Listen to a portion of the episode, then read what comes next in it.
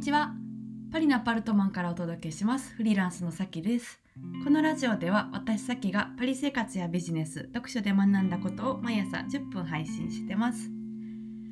絶賛お正月期間ということで、えー、まあ、フランスなのにお正月期間ということにして餅を食べてる日々です。皆さんいかがお過ごしでしょうか？まあ、ということにしてって言ったのはフランスはお正月期間っていうのはまあ実質なくてですね普通になんか日々があの過ごす何過ぎていくんですよ。2日ぐらいからもうほとんど、えー、通常営業。で1日はまあやってたり、えー、やってなかったりするお店がちらほらある感じなんですけどこうお正月って感じで家族で集まってなんかおせち食べたり団らんしたりみたいな文化はあのなくてですね。それと同じような意味合いを持つのはクリスマスなんですよね。だからカウントダウンが終わってお正月になったら結構しれっと始まる感じなんですよ。はい。まあそのお正月の時だけ都合よく日本スタイルにして、えー、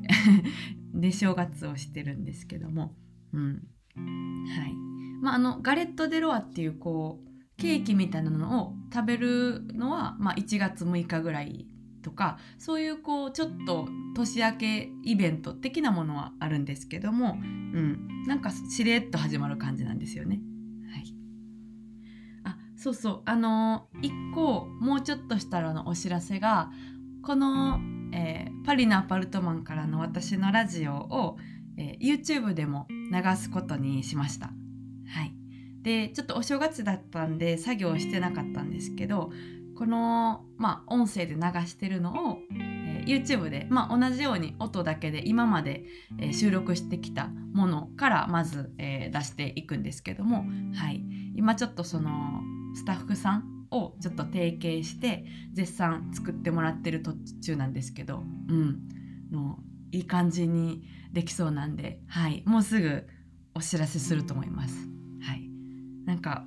やっぱりそのね外注化というのを BUYMA でもやってたんですけども、うん、いろんなものをやっぱりねその自分が苦手なものを、えー、外注化するっていうのはすごく大事だなって思いました。はい、私が思ってる以上のものがあの出来上がってきたんでおおと思いながら、はい、今ちょっと微調整してるとこなんで、うん、あのー、はい。チャンネル、まあ、YouTube でも聞けるっていうことで、はい、えー、そろそろやろうかなって思ってます。はい。まあ、あの YouTube って動画の何て言うんですか、えツールですけどもとりあえずは音声でやってはい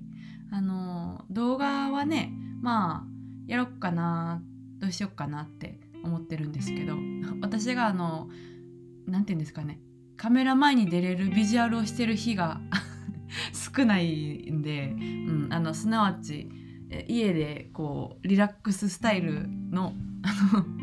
服とか、えー、顔化粧の時が多いんでちょっとねまあ頻度そんなに多くないと思うんですけどなんかやろっかなっては思ってます。はいまあそんな感じで若干お知らせをしつつ、え今日のラジオのテーマに移りたいと思います。今日のラジオのテーマはですね、えー、ヨーロッパ社会から見る日本社会ということについてお話ししたいと思います。う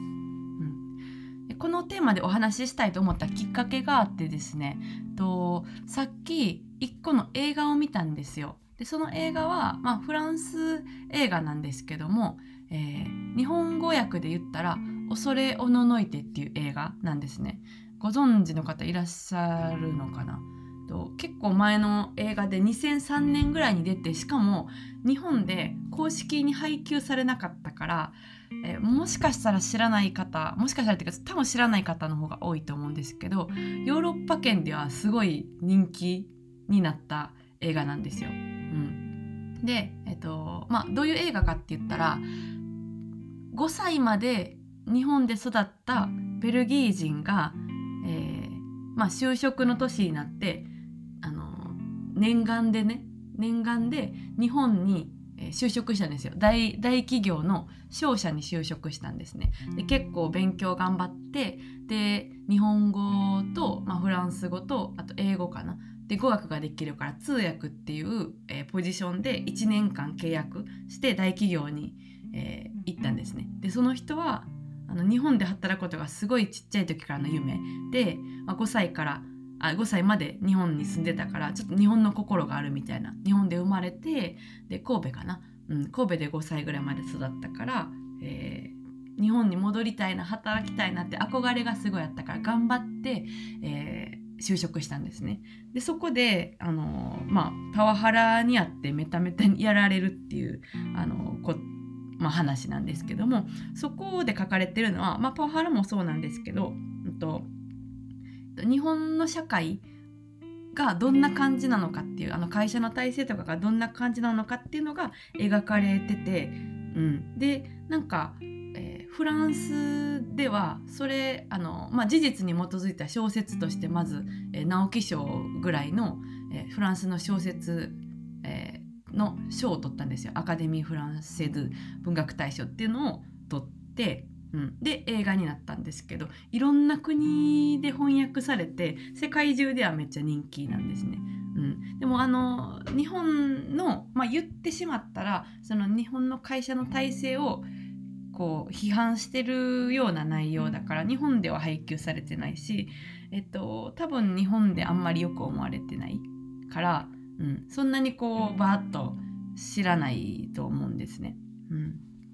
そうでなんかまあ書かれてるのはその、まあ、まずあらすじから言ってでその中で、えーまあ、いろんなことがあるんですけども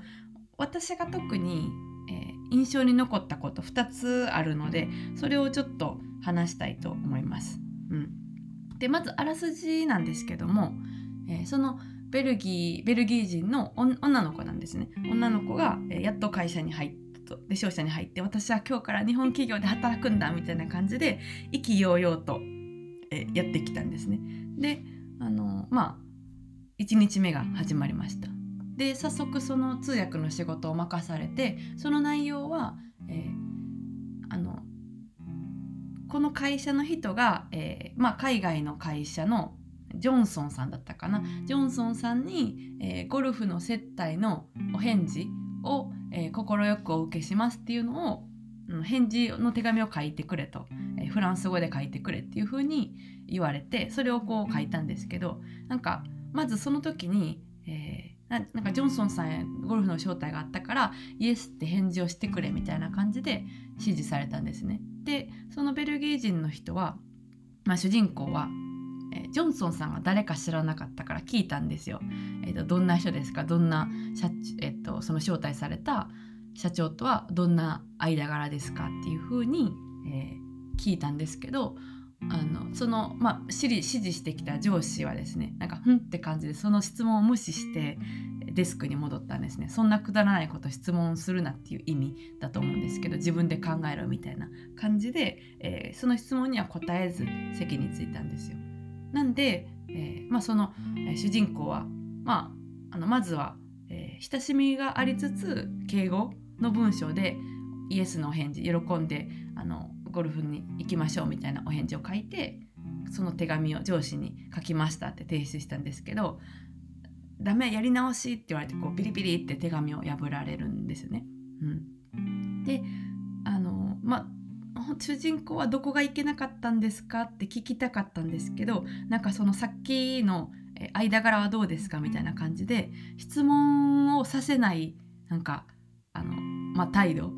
だったんですよね。だから何が間違ってるのかとかどうすればいいかっていう指示をなしにとりあえずやり直せって言われてであさっきのはなんかちょっとカジュアルすぎたかな？じゃああの、まあ、関係性が分かんないからね、えっと、ちょっともうちょっとこう歩あのかしこまった敬語で書き直してでまた提出したんですね、うん、そしたらまたその上司は手紙の内容を見てピリピリって破ってやり直しみたいな感じで言ってでまたやり直しになるんですよ。でも何が間違ってるかわからない。けどこう質問はしてはいけない。くだらない質問してはいけないみたいな感じだったから一生懸命考えてもう10通ぐらい書くんですけど毎回毎回破られて、うん、やり直せってあの吹き込むせあのフランス語だったら吹き込むんせって言われてであのやり直させられるんですよね。そうでまずそのどうしてどういう内容で書いたらいいかっていう指示がないっていうこととあとやり直しの時になんかとりあえずその指示に従って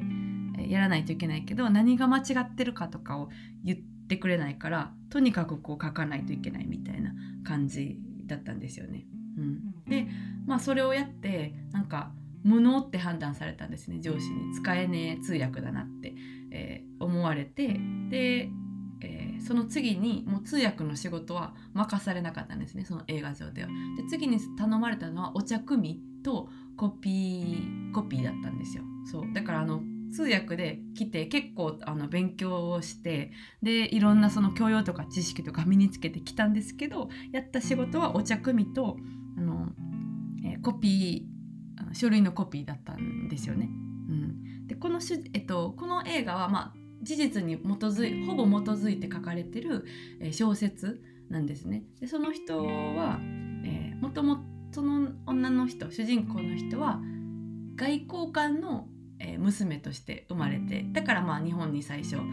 来てたんですけどそう。なんでその結構いい教育を受けて知識とか教養とかもつけてでそこから、えー、ベルギーに戻ってまあ勉強したからすごくこう、うん、教養が高い人なんですよ。だからそのお茶組をしたりとかコピーをさせられるっていうのがなんか結構屈辱な感じで。でまあそれちょっと前のあの今のあの日本じゃないとは思うんですけど、うん、あの2003年に出たえー、映画なんで、うん、ちょっと、えー、20年ぐらいあの時代は古いんですけども、まあ、そういうこうあの感じやってあのなんかすごくこう主人公は嫌だったんですね。でそっから、えー、お茶組とかをさせした時にその人はまあ事件を起こしちゃったんですよ。でもともと、まあ、この人後に作家になるなりますし、えーまあ、外交官の娘っていうことで、まあ、あのいいろいろ教育を受けてきて結構こう何て言うんでしょうねあの自発性がある方なんですよだからその決まった仕事を指示通りになんかしかもお茶組とコピー機コピーをするっていう通訳とはかけ離れてるっていう仕事がもう耐えられなかったからなんか仕事の中で楽しみを見いだそうとしてこうお茶組みする時とかもなんか一言添えたり「あのどうぞなんとかさんどうぞなんとかさん」みたいな感じでこうやってたんですけどなんかある時大きな大事な会議のお茶組み行ってこいって言われてでお茶を渡してた時にこう、まあ、どうぞどうぞって日本語をまあ喋れるんでね、えー、と言いながらお茶を渡したんですけどこうそしたらなんか社長がすごい怒ってですねその会議に出た社長が怒ってどうして日本語なんか喋ったんだみたいな。あの重要な取引なのに日本語がわかる外国人がそこに入ってると思ったら信用を失うじゃないかみたいな感じであの罵倒されて今日からお前は日本語わからないってことにしろみたいな感じで、えー、すごい罵倒されるんですよ。であの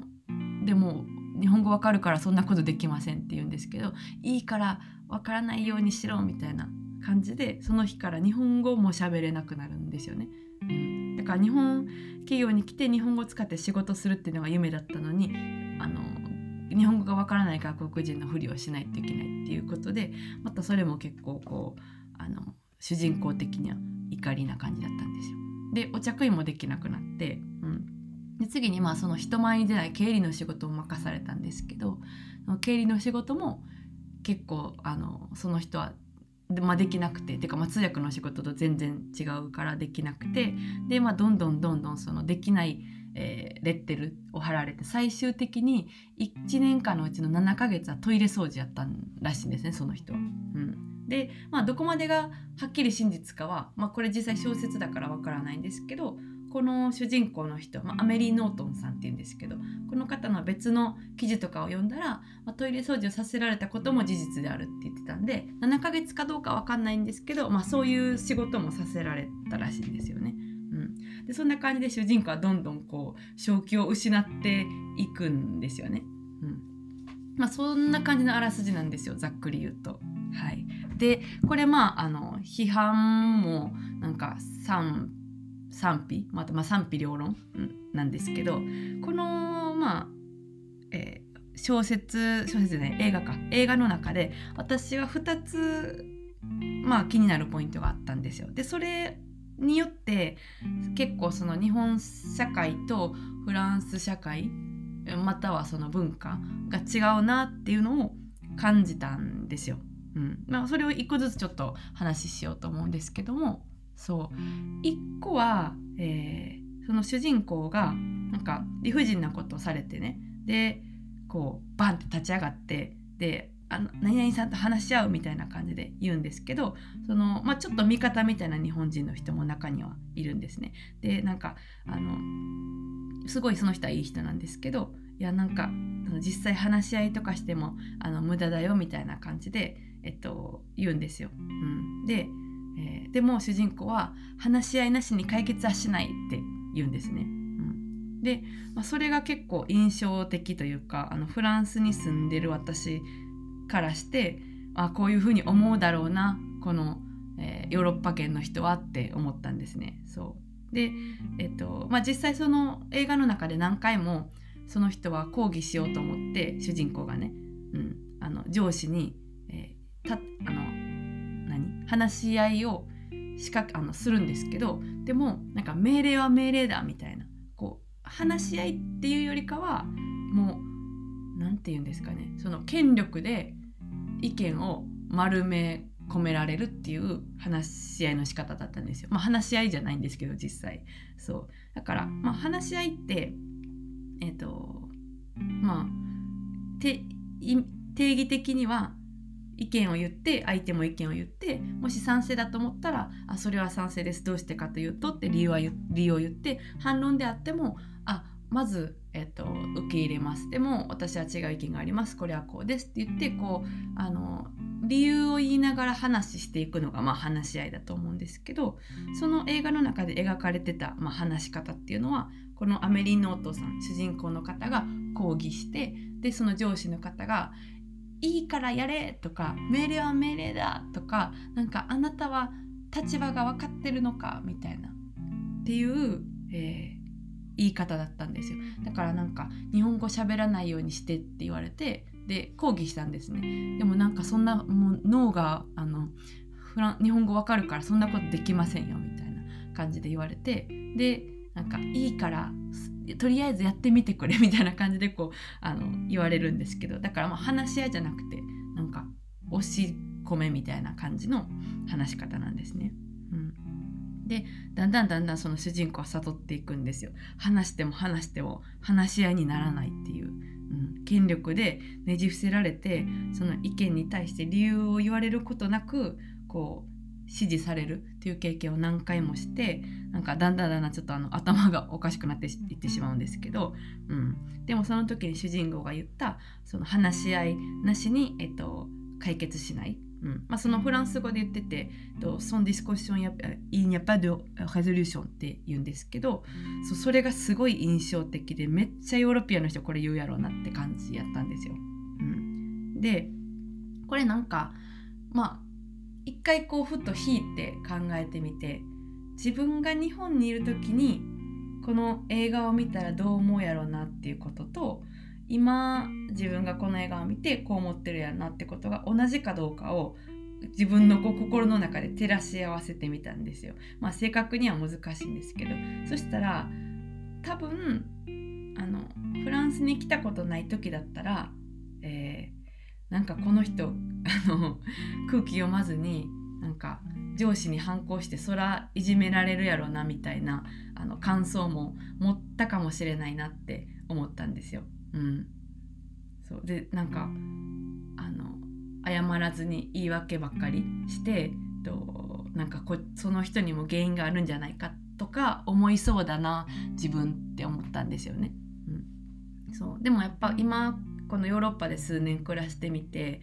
えーと、でこの映画がヨーロピアンにすごい受け入れられてることを、あのー、まあ見てうん、なんかこう思うだろうなっていうふうにやっぱり思うんですよ。なんか話し合いの、えー、やり方が違うから、うん、やっぱそのまず何て言うんでしょうね教育が違うじゃないですか。そうあのフランスってその話し合いのための教育がめちゃくちゃあるんですよね。だからテストとかでもあの記述の欄がほとんどだったりするんで、まあ、自分の意見を書かないといけないじゃないですか。なんか1から4選びなさいとかマーク回答とかそういう感じではなくてほぼ記述みたいな。でその論理の記述の仕方で大体点数がつくっていうような教育形式だったりとか高校の義務教育に哲学の授業入ってたりするんですよね。だからその自分の意見を持って話し合うっていうことが、まあ、基本にありますしそれがまあ人権だから、うん、ディスカッションができないっていうことはなんか人としてちょっとこう尊厳ををそがれる感じだなっていうのはすごく、えー、うん、今だったらわかるので、まあ、こんなあの発言そう話し合いなしに解決しないっていうことをはなんか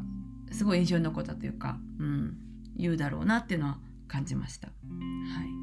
い、で2つ目のあの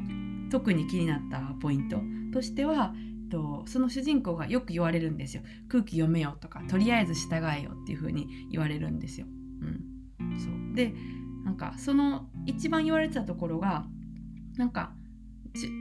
えっと、直属の上司に女の上司の人がいるんですけどその上司の人は、えー、まあ、29歳の女の人でそこに来るまでにめちゃくちゃ努力を重ねてきてやっとそのポジションに立てたらしいんですね。でまずなんか本当にそのお茶組とか、えー、コピーとかで掃除とかをあの何回もあ何回もっていうか何年も何年もやってってやっとあの女性で初めてのこう管理職のポジションっていうのに就いた人なんですね。でその人がなんかそのアメリさんがね主人公のこう一回なんかそのすごい、まあ、他部署から引き抜かれようとしたシーンがあったんですけどそれをこうなんか影から食い止めたんですよそのアメリさんが昇進しないように、まあ、密告みたいなのをしたんですけどそうそれはその彼女の心の、えー、心情としては同じぐらいしんどい思いをしないといけない。だからアメリさんは来て数ヶ月で昇進しようとしそうになったんですけどなんか私は何年も何年もしんどい思いをしてここまで来たからあなたも同じぐらいあのしんどい思いとか長年長く重時間を重ねないといけないっていうことでなんか引き戻されたんですよね。うん、でこれ結構あるなって思ったんですよ。その自分と同じぐらいしんどい思いをしないと、えー、成功してはいけないみたいななんかありますよね。でそれなんか結構こう良くないなっていうのをすごい思ってで、うん、なんか飛び級みたいなのはあんまり、ね、しちゃいけないみたいな空気がそこにはあってですね。なんでなんかそのアメリさんはまたそれが意味わからなかったんですよ。なんか能力がある人は、えーとまあ、先に行けばいいし、うん、で適材適所っていう感じでいい部いい部署魅力が発揮できる場所があったら、まあ、移ればいいしみたいな感じに思ってたんですけど結構その年功序列というか、うん、同じぐらいのしんどい思いをしないと、えっと、自分の場所まで到達するなみたいな私も我慢したからあなたも我慢してっていうような考えが結構蔓延してたからそれあるなって思ったんですよね。うん、そうだからなんかその2つの点があのすごいまあ皮肉的に描かれてたんですけども、うん、と結構こう気になるポイントだなっていうふうに私は思いました。まあ、あの日本で配給されてないからちょっとどこで見れるか分かりませんけどもあのネットであの探したら あるかもしれないですね。うんはいまあ、皆さんも、えっと、よかったら見てみてください。うん、107分ぐらいの短い映画ですね。で、えっと、言語はフランス語がななんていうんですかねもともとの言葉オリジナルなんですけど日本語で字幕書かれてるやつとかもあるんで、うん、そうですね。はい。見れると思います。うん。はい。じゃあ、えーと、今日はそろそろこの辺でお開きということでまた次回お会いしましょう、うん、それでは皆さん今日も素敵な一日をお過ごしください